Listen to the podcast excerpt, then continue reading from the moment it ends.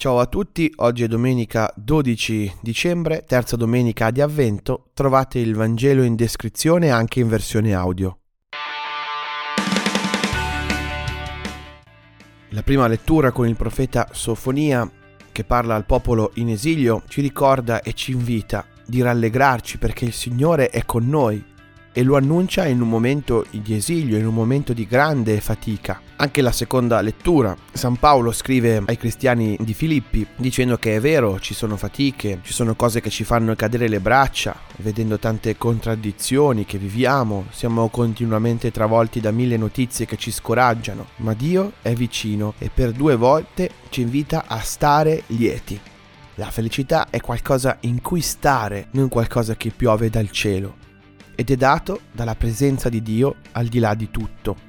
E questo l'avvento sicuramente ancora segnato da paura, incertezza, dalla sofferenza, dalla crisi, ma serve proprio per questo, far dimorare il nostro cuore in Cristo, alzare lo sguardo, tornando a credere che Dio viene, che Dio è in mezzo a noi, che Dio ha a che fare con la nostra felicità, Troppe volte pensiamo a Dio come qualcosa di lontano, di oscuro, che ci scruta, che ci punisce, che sta a guardare quando sbagliamo. Ma oggi è la domenica della gioia che ci ricorda che Dio viene a darci la vera gioia, quella che rimane nonostante tutto. Dio ha a che fare con la gioia, dovremmo ricordarcelo come cristiani. Quindi al di là di tutte le contraddizioni, il Signore viene, Natale viene. Ecco allora che nel Vangelo troviamo queste persone che sono disposte a percorrere chilometri per andare nel deserto a incontrare un uomo vestito di sacco che mangia miele selvatico e locuste.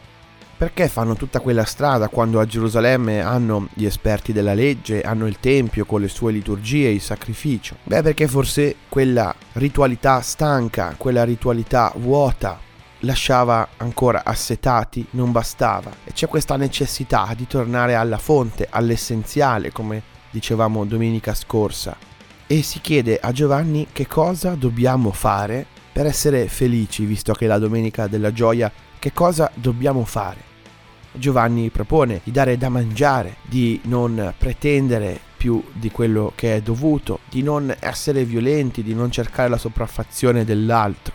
E la prima cosa importante è che queste parole sono credibili perché chi le chiede, chi le pronunzia è una persona che digiuna, che vive dell'essenziale, è una persona che non chiede nulla, non pretende nulla dall'altro, è una persona che non possiede nulla e non vuole avere il possesso di nulla.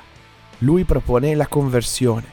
È credibile, lo ascoltano perché vive di ciò che dice. E le risposte del profeta sono consigli banali, semplici, non viene proposta nessuna scelta impossibile. Quella di condividere e quella di vedere gli altri come dei fratelli e delle sorelle, cose che dovremmo fare tutti i giorni. E proprio sono cose quotidiane quelle che ci vengono chieste.